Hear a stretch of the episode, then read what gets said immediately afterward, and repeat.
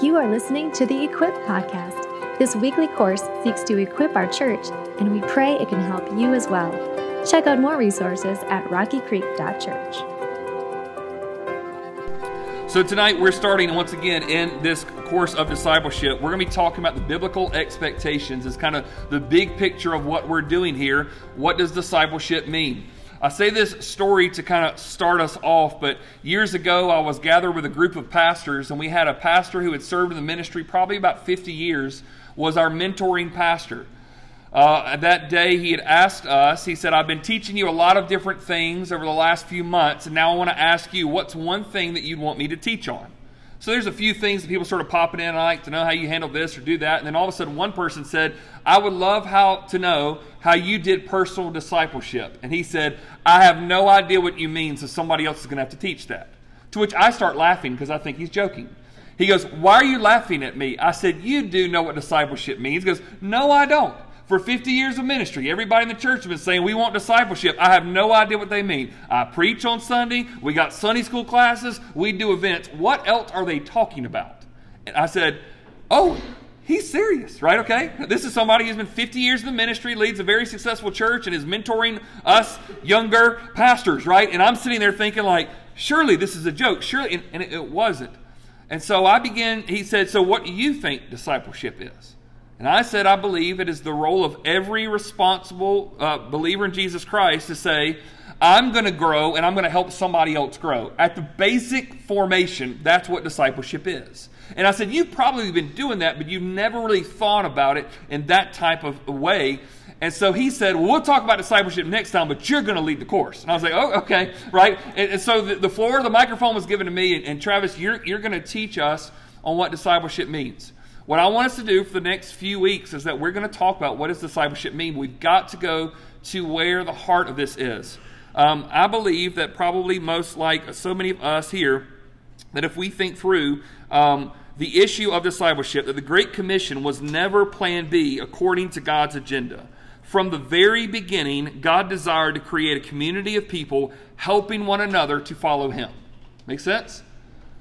So, uh, the Great Commission was never, ever plan B according to God's agenda. Uh, I once heard a pastor tell a funny story. He talked about how when Jesus um, gave the Great Commission, he ascended to the Father, and he's there, and there's this huge angelic party probably going on. Like, man, Jesus, he defeated sin and death and the devil. Look at this. This is so awesome. Like, man, Jesus, awesome. Now what's going to happen? He said, well, I've given the disciples the Great Commission, and they're going to go tell other people about it.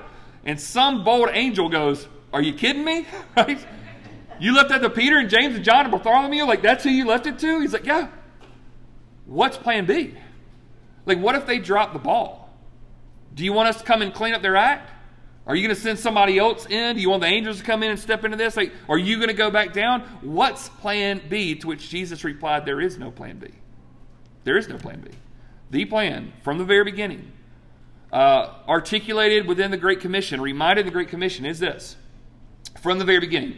God desired to create a community of people helping one another to follow Him. So I want to show you this thread throughout the Old Testament, New Testament, and I promise you will get home before bedtime tonight. Okay, so let's start in the Old Testament. Okay, let's look at what does it mean that in the Old Testament was discipleship a thing? So at its core, the biblical message centers on people learning how to follow God. At the very heart, when you look at the pages of Scripture, what's taking place is biblical message, it centers on one thing people learning how to follow God. And you say, well, where do they learn to follow God, and what exactly does that mean? It, it's, it's more than just obey God that you don't know, it's more than just sort of revere God from a distance. It is learning how to follow God. And to learning how to follow God means you must be close enough to be able to be in pace with Him. Look at uh, th- these verses here I left for you. Uh, Leviticus chapter 26, verse 12. And it says, This is God speaking and I will do what? I will walk among you and will be your God, and you shall be my people. So, in this sense, do you even see, like in Leviticus, folks? Is that the type of verse you expect to read in Leviticus? I don't think so. You, you think of like, kill this pigeon and do this with the blood and throw this on the wall. That, that's what Leviticus seems like. In the heart of Leviticus is this God is saying, I'm going to walk among you walk among us? Like that sounds like close relationship. God's going, now you're getting it, right? I'm going to walk among you, you and, and I will be your God, And you, you're going to be my people. That's the goal. That's the goal, this intimate relationship of what God's after. Then he says in Deuteronomy chapter 4, verse 10, Gather the people to me. So they're about to go into the promised land, right? Gather the people to me, that I may let them hear my words, so that they may learn to fear me all the days that they live on the earth, and that they may what? Teach their children so. Okay? So get this picture. When the children walked into Canaan, so we're in Deuteronomy, they're about to go into Joshua, which means they're about to go into the promised land. And so there's this moment, right? Remember the Passover? But here's this generation experience the Passover in Egypt, but when they get down into Canaan, guess what they have? All these kids who never experienced that first Passover. So he says, Dads, moms, you teach your children so that this lesson is not forgotten. They weren't there, you're going to have to teach them. What do you want us to, I don't know, make the religious, you know, people, no, no, no. You teach your kids to do this. This is passing on generation to generation. Um, Gather the people, they may hear my words, they may learn to fear. Uh, look at this next in Deuteronomy chapter 10, verse 12 through 13. And now, Israel, what does the Lord your God require of you? But to fear the Lord your God and to what? Walk in how many of his ways? All of his ways. So let me just stop there. You know how we've been talking today about sanctifying you completely? So there's some of you right now that are walking with God in some of your ways. That's awesome. But until you're walking with God in all of your ways, God's not done with you yet. He's still going to keep working. And so in this process, He's going, okay, people of God, what does the Lord require of you? But to fear the Lord your God, to walk in all His ways, and to do what? To love Him, to serve the Lord with all your, your God with all your heart. Once again, not some of your heart, does it?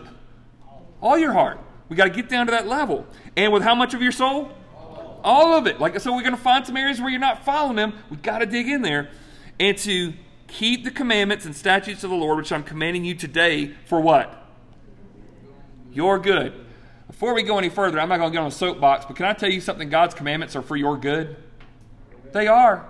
I know they don't feel good. I know when your mama used to tell you stuff not to do, and you're like, man, it's going to keep me away from doing all the fun stuff. God actually has your best interest in mind when He gives you commands. When your mama said don't play in the road, it's not because she didn't want you to play, she wanted you to play longer, right? play in the road, you play for a minute, and that'll be the last game you play, right? Can't believe you don't want me to play. I actually do want you to play. I want you to play all your life, but if you play in the road, that's where people go and die. That you don't go play in the road, right? So when God says, "Don't commit adultery," you're trying to hinder my life. Oh no, no, no, no. He is for your good, right?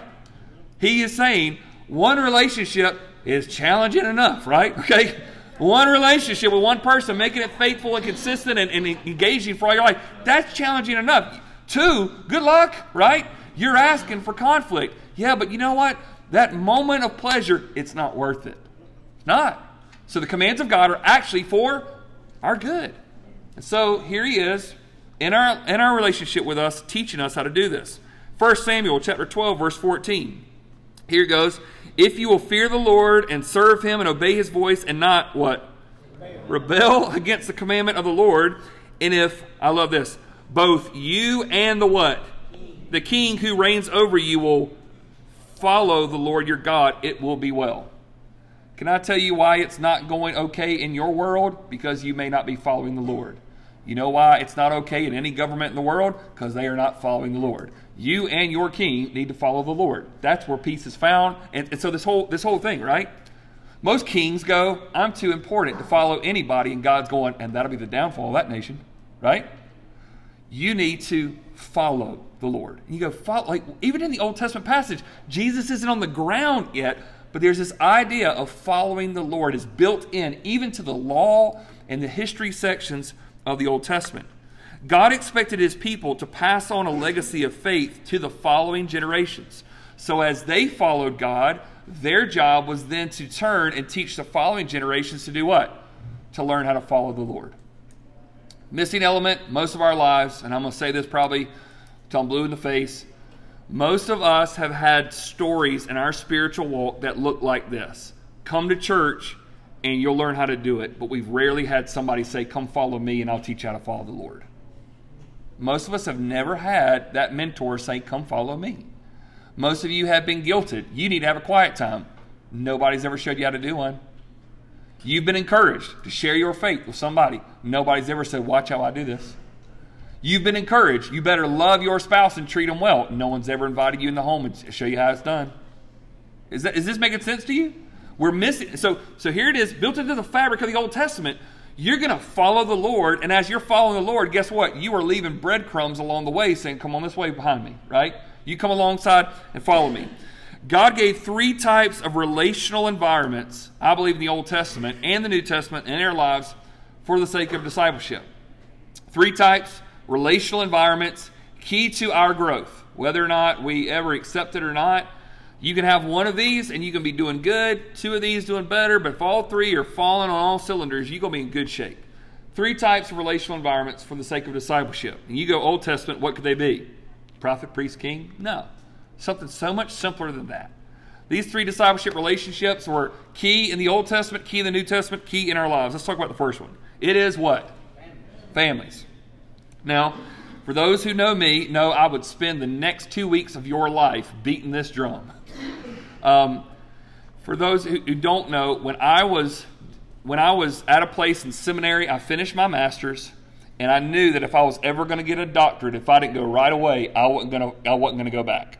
Because the way I am, I'm gonna find something to do. Okay, and all my time's to be consumed in it. And if I didn't continue that path, I'd walk out later in life not be able to get to it. So I said, if I'm to get a doctorate, I'm to get it now.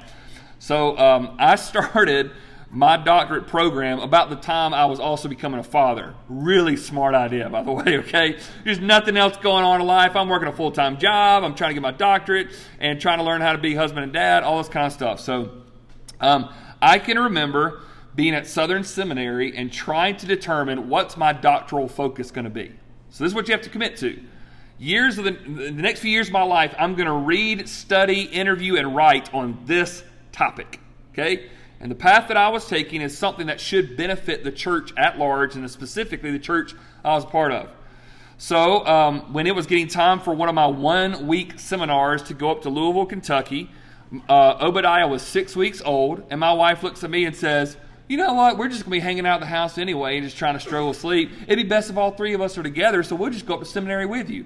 It sounded really tender. It sounded really sweet. It sounded really practical. It was horrible, okay? Absolutely the worst idea that you could ever imagine in your life because it seemed like, oh, we're going to just be wonderful together. Okay, so I'm going to be in class from like 8 to 8. I'm supposed to stay up at night, read and write, and then here's this baby who is not sleeping, who's completely trying to burn the whole place down, and we're just going to be like, what do you want to do? We just love each other forever. I thought I was going to die. I was literally at any point. This was so bad, so rough, so challenging.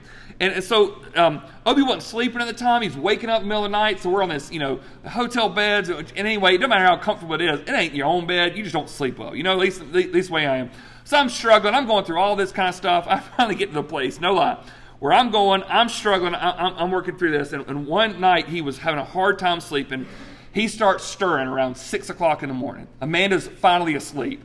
I pick that boy up really quick. I throw him in the stroller and I just take out of the hotel, right? And I'm just going, okay, if she can sleep, I'm not going to be able to sleep anyway. Maybe I can get this boy back to sleep. So I remember I had him in the stroller at sunrise, trying to like, these like brick uh, walkways. I'm trying to like just, you know, vibrate them to get to sleep. And then he's going, go to sleep, boy. So we're walking around, this kind of stuff. Stop your whining, right? And I, and I was like, I had to make the call that day. What's my doctoral focus going to be on? Never forget. Every time I'm like, Lord, I got to have a direction. What could be the greatest significant uh, investment of my next few years for the kingdom of God? And then Obi would start going, eh, eh. I'm like, shut up, I'm talking to Jesus. Okay, like, you know, here he is. Lord, will you send me a sign? What's something that I can invest in that can make a difference for your impact? And he'd start crying again and say, Just go to sleep, right? Okay. And I'm pushing the stroller a little bit harder and whatnot. Lord, I need to know what could be the best use of my time to invest in for furthering the kingdom of God. And at sunrise, outside of that library, I just look at that boy and I said, It's him. It's him. It's not a program at church. It's not an initiative I could do. It's this boy. If I could invest everything that I got in my life into him, when one day he's 14 or 18 or 21, he's going to be so much further than whatever I could imagine. And he's not going to be growing up going like, hey, you know, I'm just, I'm, I'm Pastor Trav's, you know, son. There's coming a day where I'm going to be like, my claim to fame, I'm Obi's daddy, right? I'm Eli's dad. I'm Gloria's dad. Why? Families are one of the most missing elements to this discipleship picture. It's given in the Old Testament. Focus in the New Testament. Now, I'm telling you, um, I thank God because if nobody else has benefited from my heart from this, when I look at my kids, and there's a lot of mistakes that I have made, um, I, got two almost 14 year old boys now. They love Jesus. And they're, they're striving to be like him. And they're, they're, they're at a place beyond whatever I could imagine. In the same way, folks, same thing for Gloria. And, and, and this, this issue comes down to, to families. Look how this works. I believe that the most critical discipleship environment has always been the home and you go, Isn't it the church? Here's what I know. If something happens in the great United States of America and they say we cannot meet, I'm still going to disciple my family. They bar the doors, they, they, they, they, they take away our ability to meet. I'm going to be shepherd, prophet, and priest to that people, those people in my family. They're not stopping what's going on inside the family. And this is why it's so important for us. Um, why, uh, why are our young people in the spiritual shape they're into? Because back in the 1970s, we started farming out the responsibility of moms and dads to youth pastors. Now, as, as gently as I could say that, uh, I love student ministry. I speak at student camps. I love our student pastor. I encourage my kids to be a part of student ministry. But you know what? You're talking hours of a kid's week if they're there every single week. And you can preach two good sermons to them and two great Bible studies a week, but do you know how many sermons they're hearing from the world all week long? I don't care. The best youth sermon in the world on a Wednesday night, the best youth group on a Sunday morning cannot compete with TikTok on their phone all day long. It can't. There's too many sermons coming at them all the time, right? And so this is why it's so important at, at the very best, let's say um, there's four Sundays uh, a month, on, right, typically. Um, back in the day, a good church member was in church how many of those Sundays a month? Four, right? Probably about 20 years ago, it was like, all right, three, and you still a good church member. Nowadays, don't even talk to me about what the standard is anymore, right? So you go, best student ministry in the world, best children's ministry in the world. If you had the best preaching in the world, here's all this content. We're talking about hours in a month. Do you know that you have 936 Sundays from the time that a child is born to the time they turn 18? Now, you just imagine if you start doing the division, how many hours we're talking about a spiritual formation if somebody only brings their child one out of every four times. So, so why is that important? Take away all the church, all the ministries in the world, and what should you have? A dad and mom loving Jesus and teaching their kids how to do so. That is foundational. You may say, I never had that. Join the club. But can you provide it for somebody else? God provides you with kids, grandkids, nephews, nieces, friends, whatever. Can you pour yourself in to see these kids going further faster? Look at these references. I, I, I, I got to go quick. Here we go. Um, Genesis 18, 19. God looks at Abraham on the way to destroy uh, Sodom and Gomorrah, and he, he's talking to these different people that are with him. He says, Hey, should I, should I hide from uh, Abram what I'm about to do? And then he says this that I want Abram, and remember, Abram has been given the, the charge of he has been blessed so that he will be a blessing to all the nations of the earth. In Genesis chapter 18, verse 19, he says, Here's the strategy that Abraham will teach his son and his house after him to follow the ways of the Lord. What's the other strategy? There is no other strategy.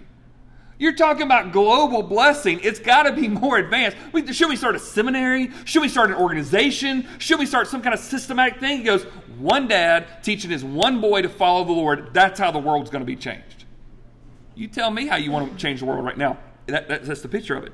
Deuteronomy chapter 6, verses 4 through 9. Hear, O Israel, the Lord your God, the Lord is one. Uh, you shall love the Lord your God with all your heart, soul, and strength, and you shall teach this love to your children diligently. You need to talk about him when you lie down, when you rise up, when you walk by the way, when you lie down.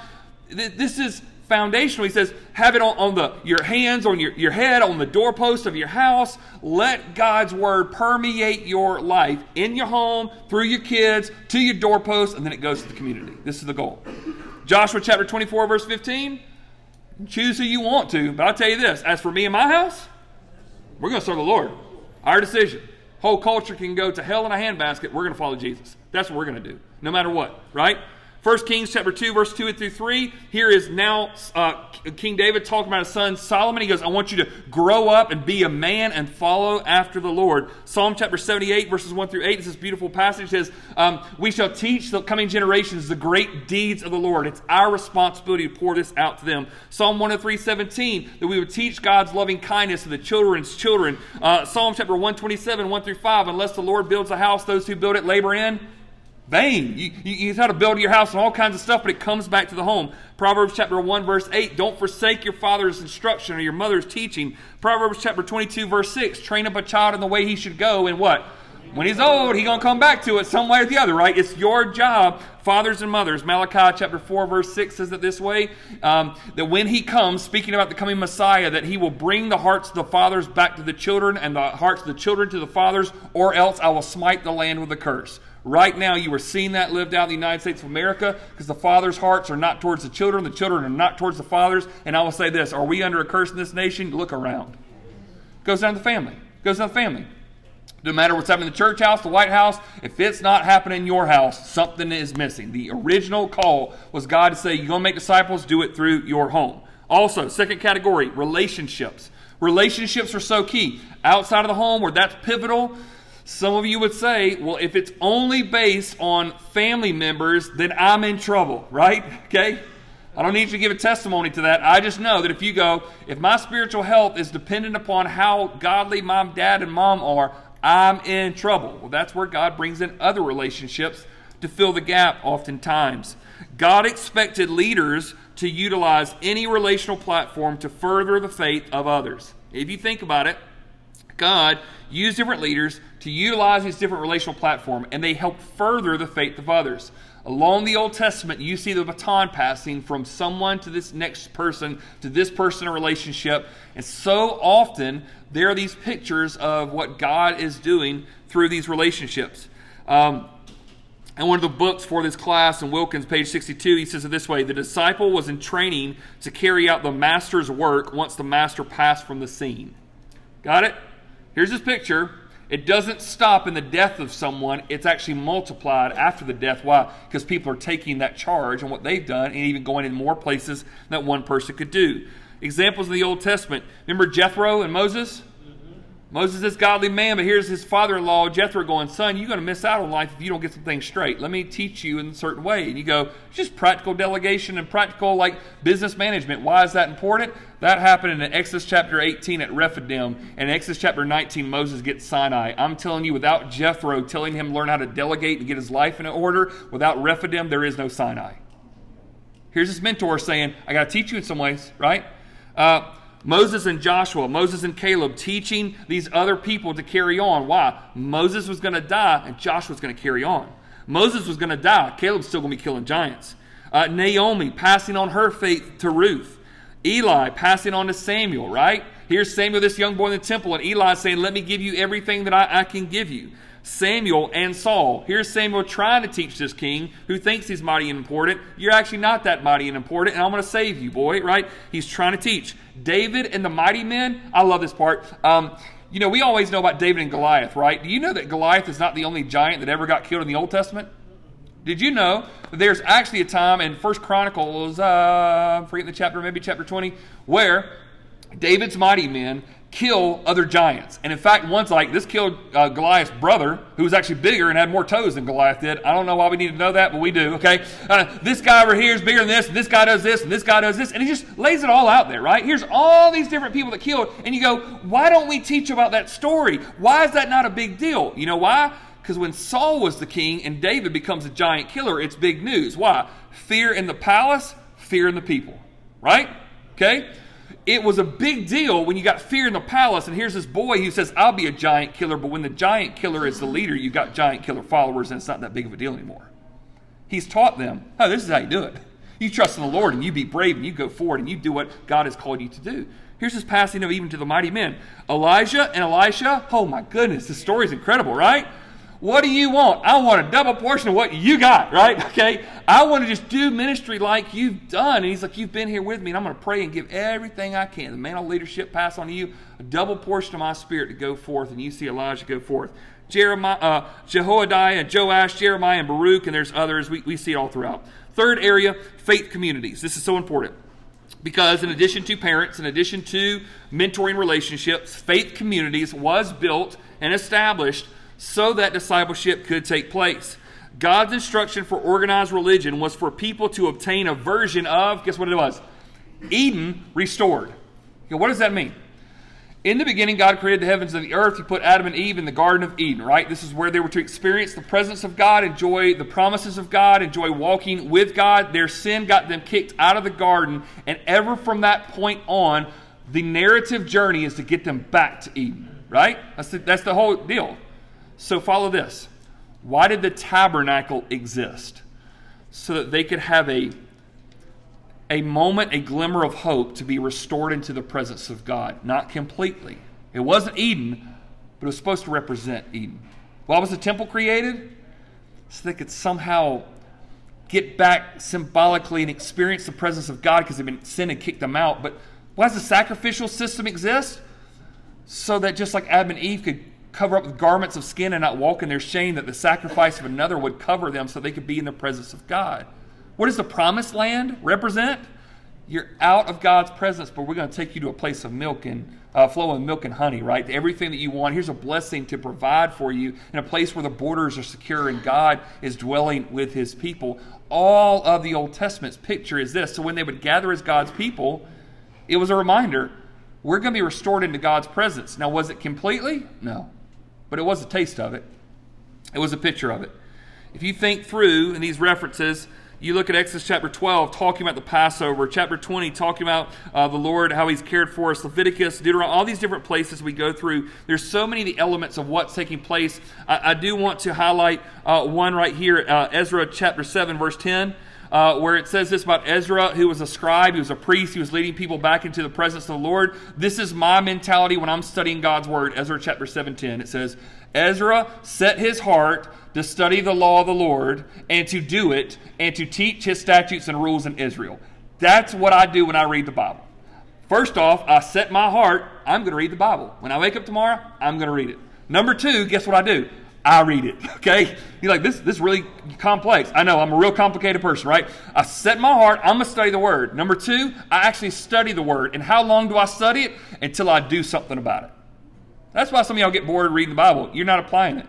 I just keep reading until I go, and that's what I need to do, right? Okay? That's what I need to pray about. That's what I need to fix. That's what I need to pray and ask for. And then number four, which is the missing component in some of our stories, I'm going to teach other people how to do it. What if your mentality tomorrow, if you get up and read the Bible, I'm going to read the Bible until I figure out something I need to change in my life and somebody I can share this with? It may not be in a pulpit, but there could be a, a, a conversation with a friend. It could be some type of way, something you, you post out there that you share, you write in a card, you, you find something. Set your heart to, to study. So I'm going to decide, I'm going to study, I'm going to do it, I'm going to apply it, then I'm going to teach somebody else. That's how discipleship comes. Folks, there are so many lessons you're learning right now. Shame on us if we don't share it with somebody else, right? Shame on us if, if we don't. Habakkuk 2.14 says, For the earth will be filled with the knowledge of the glory of the Lord as the waters cover the sea. This is the goal that God's glory would go among all the world as the waters cover the sea. And this would happen by God's people speaking about God and teaching others to do the same. Now, we went the Old Testament. We got to go to the New Testament a little bit quicker. Let, us look through this. Um, we know this about Jesus' call to the original disciples, right? Because this is typically where we think, okay, disciples came here. But you see through the Old Testament, it was before at this moment. We also see that when Jesus called his first disciples, he did not command them to obey, serve, or fear, but what? Follow. Matthew chapter 4, 19, he looks at a bunch of fishermen named Peter, Andrew, James, and John. And he says, Follow me, and I'm going to make you what? Fishers of men. You want us to love you? Yeah, that, that's fine. You want us to obey you? Sure. You, you want us to serve you? Yeah. But all that's wrapped up in this thing. Follow me. Come on up after me, right? You learn from me, so I'm, I'm going to be moving this direction. And if you want to learn, you got to be moving. That's why so many times when people say, I just feel stagnant in my faith, are you moving? Because Jesus is on the move, right? He's saying, Come on, I'm going to new places. I'm doing new things. I got incredible, exciting stuff. Like, I, I do some days, like, I feel like uh, we were laughing earlier about, you know, this whole opportunity for a mission house. Like Donald was laughing at me. He said, Wednesday, when you heard about this thing and we have to go to like crazy crunch mode, you just like, this is awesome. And I was like, because some mornings I pray, like, Lord, I don't know what you're going to do. I pray I'm ready. Okay. Like I, I'm pretty, like on the dime, I'm, I'm ready to go. Here's the thing Jesus is saying, come follow me. Don't just come sit and talk about me. Come on. Let, us move, right? It's more than just obey, serve, or fear. It, it is a call to follow. His initial requirements for his disciples were characterized by these key elements. Let's break them down really quick. Number one was pursuit. When it says in Mark chapter 3 about these disciples, it says, He called those whom He desired. He called those whom He desired. Uh, this is mind boggling to me that the most humbling aspect of kingdom work is found in the fact that Jesus doesn't need us, but that He wants us. When Jesus called the disciples, He did not call those whom He needed, He called those whom He desired. He wanted them. Um, we sang the song, I think, last week. Uh, Those he saves are his delight. I have the hardest time singing that line sometimes. Do you really delight in me, Lord? Like, I feel like you're going, oh, those he saves is his drudgery. You know, like, I, got it. Okay, fine, I'll save you. I don't like you that much. But uh, those he saves are his delight. Here he is. The pursuit is he called those whom he pursued, whom he desired. He wanted them. And if you are called to be a disciple, guess what? He wants you. Let me, just, let me tell you this real quick, just make sure you hear me. One of the things that's so helpful in the reading that I've been doing and preparing for these weeks of classes is this. A lot of people uh, differentiate, follow this. There are Christians and there are disciples. Okay? You might have heard that designation before. There's people who believe enough to be saved. They've gotten baptized and they're just kind of starting Christian, but they don't do a whole lot. But then there's this group of people who are really serious and they're growing and they are disciples. I want to let you know something from me. I do not think you can be a Christian without being a disciple. I think the moment you're not being called to believe in Him, you are called to follow Him. Now, you might be a disciple who's really slow and stagnant, right? But it's not like, oh, discipleship is just for all those really spiritual people. No, discipleship's for you. Discipleship's for me. So no matter what, he desires us to follow him. Number two, there is a presence. It says when he called those whom he desired, he called them to be with him, is what Mark chapter 3, verse says. To be with him. And so for me, it's don't attempt things for Jesus before you've spent time with Jesus. The whole aspect of, once again, following the Lord in the Old Testament, following Jesus in the New Testament is be in his presence, be with him. Uh, don't don't be surprised if you're not hearing a word if you're not spending time with him. You got to talk with him. You got to learn from him. You got to be walking in, his presence. And so with this there, there's this mentality if you think back in 1 samuel chapter uh, 3 it talks about uh, samuel was in eli's presence and it says this haunting haunting thing. You ready for this? Samuel was a young boy. He was serving in uh, the, the religious community there and it says samuel was ministering before the lord and then a few verses later, it says this But Samuel did not yet know the Lord. Follow this. You can work before, for the Lord before you actually know Him. That's scary to me, right? There's a lot of people busy for things, but do you really, really know Him? Jesus says, I want you to be with me. I want you to be present with me. Third thing, there's a purpose. It, he sent them out to preach. And so we participate in the kingdom ministry by sharing what others, sharing with others what Jesus has taught us. Now, I don't know how many of you consider yourself preachers, but the reality is this preaching can be a vocation, but preaching is also a verb, right? Okay, I'm going to preach to someone, you're proclaiming something. What do I do when I preach? I am opening up God's word and explaining it to somebody else. And every single person in this room, you are called to do that in some form. You may not be called to get a living from that. You may not be called to surrender all your time to it, but I can tell you this if you learn something from God's Word, you ought to be able to share it with somebody else. I hope, I pray to God that I broke down those two verses well enough for our church that you could turn and say, I think I could explain that to somebody else, right?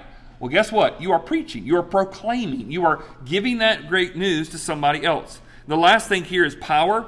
Uh, he gave them authority to cast out demons. Some of you are like, yes, this is what I came here for. Like, uh, if I'm going to have anything on my LinkedIn profile, I want to be able to cast out demons, you know, before 9 o'clock tomorrow morning. Well, while that may sound scary to you, you don't know exactly what that means. Demons represent that dark presence, that the power of the uh, antagonistic work uh, of what God is doing. And ministry is pushing back Satan's dominion and ushering in God's kingdom. So when he gave them authority to cast out demons, he's saying this you don't have to surrender to the darkness. You don't have to surrender to the devil's way. No, no, no. We're in the business of making his life miserable. That's what I'm calling you out to do. I love, if you've ever read this, uh, Acts chapter uh, 17, it talks about the seven sons of Sceva, right? Here come these guys. They come upon these Jewish guys who don't believe in Jesus, but they, they start this healing ministry to get these demons out. Why? Because these people are all this success and they're trying to make a buck off of it. So they go up. They don't believe in the name of Jesus. They don't like Paul, but they start going to these demon possessed people and saying, I tell you in the name of Jesus, whom Paul preaches about, come up out of that man. This one demon looks at them and says, We know Jesus and we're aware of Paul, but who are you? And this one man jumps on these seven men, beat them, half dead, half naked, and they're running out of the room, right? And all of a sudden, everybody's like, I think we need a new business strategy, okay? What was the picture? Now, this is a scary thing. This, is, this blows my mind. Obviously, would demons know the name of Jesus? Yeah. But apparently, they knew the name of Paul, too. Why? Paul was doing so much frustrating work for their business. Paul was on the most wanted list in hell. If we could just shut him up, gosh, we could get our business back. He's taken so many people out of the hands of, of our master here. Like, we got to shut this man up. Come on, shipwreck that ship he's in. Man, let's beat him a little bit. Let's imprison him. Let's try to kill him. And he just keeps going forward. Keeps, gets beaten, thrown out of, out of the city. And what does he do? Gets back up, goes back in, and preaches second round, right? Yeah, the demons knew about Paul. The question is this Does he, do they know your name? Do, do, do, do the demons see me wake up and go, oh man, not him again, right? Are we not even a blip on the radar? Jesus says, You be my disciple, the demons are going to know you by name. They're going to get frustrated when you're up in the morning. You know why? You're bad for their business. Jesus says, I'm going to call you because I desire you. I want you to be with me. I'm going to teach you to teach other people, and you're going to be pushing back the kingdom of darkness. His call for the disciples is often like our call as well. Jesus provided the disciples marching orders through the what? Through the Great Commission. Through the Great Commission, this, as he is ascending into heaven, he's been on the earth for 40 days, he has poured his life out before these people. And he tells them these words as he ascends into heaven. After defeating death, after defeating sin, after defeating the power of darkness, he looks at a group of now 11 disciples and some outs, uh, and some other disciples of those, but these 11 remaining, some others. And he gives them these words. He says to them, All authority has been given to me where? In heaven and on earth. Go therefore and make disciples of how many nations? All the nations, baptizing them in the name of the Father, the Son, and the Holy Spirit, teaching them to observe or apply all that I've commanded you. And behold, I'm going to be what? I'm going to be with you always, even to the end of the age. What does this mean for the Great Commission? The commission to make disciples of all nations our call is to go everywhere so we can disciple everyone. That's our call. Our call as a church, we are called to go everywhere so that we can disciple everyone. Is it the job of every single Christian to go to every single nation and follow Jesus? No, but it is the job of the church to say, we're going to be in this. We're going to go, we're going to send, we're going to pray, we're going to support, we're going to see what our lives can do to make a difference for the gospel. And so it's to make disciples not of some of the nations, but how many? All the nations. We look and realize that commitment, baptizing them in the name of the Father, the Son, and the Holy Spirit. Why would they do that? Our faith is not to be a private but a public association with God's people. This commitment in the Great Commission is this. He did not say go get baptized in solitary confinement. Don't get baptized and it's kind of quietly. No, no, no. Get baptized where everybody will see that you were dead and now you're brought back to life. There's something beautiful and symbolic about this moment that you would think about water the chaos and you're going down. It's like you're going down to the grave, but somebody bringing you back up. And this is symbol not for God to see that you're serious, but for everybody else to see it right? For everybody else. That's why I explain baptism just like this wedding ring. I can take this wedding ring off, and guess what? I'm still married. I can give this wedding ring to one of you. It does not mean you're married to my wife. I put it on. Why? Not so I'm married, but because I show other people I am. This is what baptism is, right? I'm not afraid to say I associate with Jesus and I associate with all y'all. And so I want to symbolically say, this is what's happened to me in my life. And you're committing the name of the Father, Son, and the Holy Spirit. I belong to them and I, I belong to the, the people of God. The commandment, teaching them to observe all that I commanded, our job is incomplete when a person places initial faith into a Savior who expects complete devotion. He does not say, teaching them to observe some of what I've commanded. He does not say, once they've been saved and baptized, your job is done. No, the Great Commission is this you go and make disciples and teach them to, to observe all that I have commanded you. Our job is not, so, so my job as a dad, right, is to take everything I've got and pour it into my kids.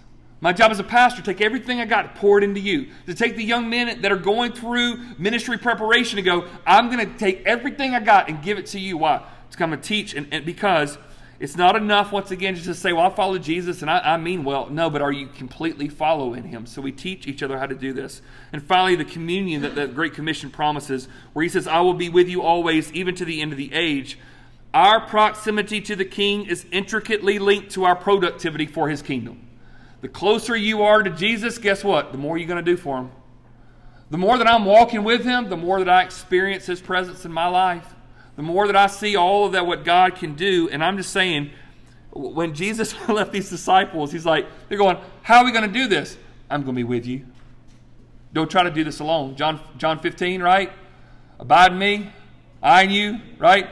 Don't you dare try to do anything without me, because apart from me, you can do how much? Nothing. You better stay connected, right? So the job's still walking, following in the presence of the Lord. And then when I say Jesus' consummation with the disciples, finally, th- this is the picture I want you to get. The end goal is when we are within such proximity to Jesus that our eternities are spent, what? Following him. That's the goal. Above all else, the initial goal of being in Eden, guess what? Is to get back there one day. To be in his presence again. To be what only Jesus could do and then the end goal is also, right? Y'all ready for something really cool to think about? That on that day when we finally get to see Jesus, and we got eternity to spend with him and, and be among the saints. And then one day you guys are going to come along somebody named Ibrahim. I know Ibrahim, by the way. Uh, he grew up Muslim. Everybody's Muslim. But a group from this church went out to his tribe and kept sharing Jesus with them. He actually taught Islam to other people. And one day, Ibrahima came to follow Jesus. He's still got some things to work through, but let me just tell you, he's sitting there with his family all around him, and he, and he says these words to me. I said, uh, Ibrahim, uh, the Muslim way says this about Jesus, and the Christianity says this about Jesus. Both of these things are contradictory. Not both of them can be true at the same time. One of them might be true, or neither of them might be true, but both of them cannot be true. He goes, I understand that. I said, So which one do you think is true? He said, I think what you speak about Jesus is true. Both his wives went, Whoa, what? Okay, like that. What? And I said, So what do you mean? And these were his words to me. But I cannot follow Jesus unless someone tells me how, unless someone shows me. I, I can't do it, right? So, so the, the goal of all this, folks, is that one day you might even be around in heaven with Jesus. End goal is you meet Ibrahima. You meet somebody from the other side of the world and you go, Hey, can you tell me your story? Oh man, it's just so incredible. You know, I met Jesus, you know, back in 2033. Um, it's crazy. There was this church that sent uh, some missionaries over to my village where I lived. Oh, yeah? What was the church called? it's crazy. It's, they called it a rocky creek. I don't know what they got over there in America, but they got these creeks that are rocky, supposedly. And there was this group of missionaries that came all the way over there. They left the comforts of their home. They spent a lot of money so they could spend some time on a dirt floor, sleeping there, eating all who knows what, and walking through the desert so that they could get this message to me. And you say, I remember when I paid for that plane ticket for that missionary to go. And maybe you weren't the one who said those words, but you've got to be a part of that story. And, and what is the task? It's for us to be caught up in one day this moment where we're all gathered back together in the presence of Christ and in the presence of other people that we have said, as we are following Jesus, come follow us. Come on. He's worth it. This is the way he's going, right? And, and look at this Revelation chapter 21, verse 3. It says, Behold, the dwelling place of God is what? Think about it. No more temple, no more sanctuary. We'll get to that. It says, He will dwell with them, and they will be His what?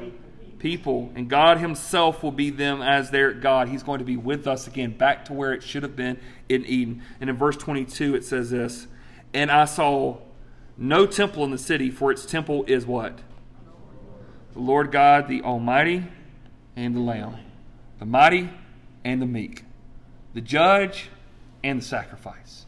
All of these things. And one day we will gather back together for this. And so, folks, the heartbeat of discipleship is this God has called us to follow Him.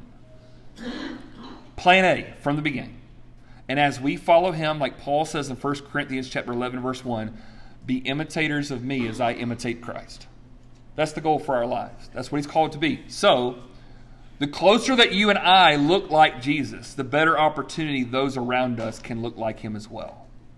There's a stewardship of what we even learned tonight from God's Word.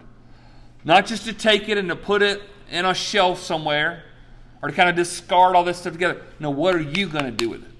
Who are you going to teach? Who are you going to say, come follow me as I follow him? This is the call for discipleship. And, folks, it is what we are called to be wrapped up in for our entire lives.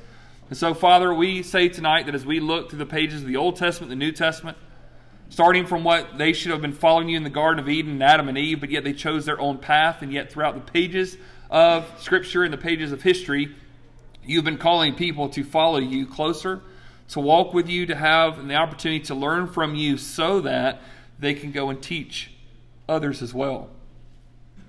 Through the environments of families and relationships and faith communities, through the nation of Israel, to the uh, church that has no geographical location or ethnic designation, to what is called that one day we are gathering all people back to be followers of the Lord.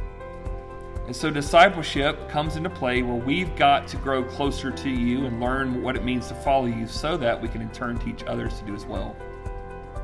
And Lord, I am just praying against a spirit of stagnation in this room that think that because we are better than our family members, that somehow we've arrived. That just because we don't struggle with some of the great sins in our culture that thinks that we're good. No, no, no, we're, we're not okay with where we are. We want to know you more. We want to be closer to you, and we want to be sanctified completely in our whole spirit and soul and body And the closer that we get to you, Jesus, the easier we can to point to where you're going. So, Lord, I am asking, I am pleading, I am begging with you. Teach us what does it mean to follow you. Because there's some people around us that need to know how to as well. And we cannot point them to a direction of which we have not gone ourselves. We cannot tell them to taste and see that the Lord is good unless we've got those crumbs in our lap. We've got to learn how to follow you closer so that we can turn others as well. So, God, would you help us these next few weeks as a church family push into what does it mean to follow you? In the name of Jesus, we pray, and all God's people said, Thank you, guys. Thank you for listening to the Equip Podcast. Make sure to check out rockycreek.church for complete notes and additional resources. You can also subscribe to this podcast and get weekly courses delivered to you. We hope to equip you for the work of the ministry.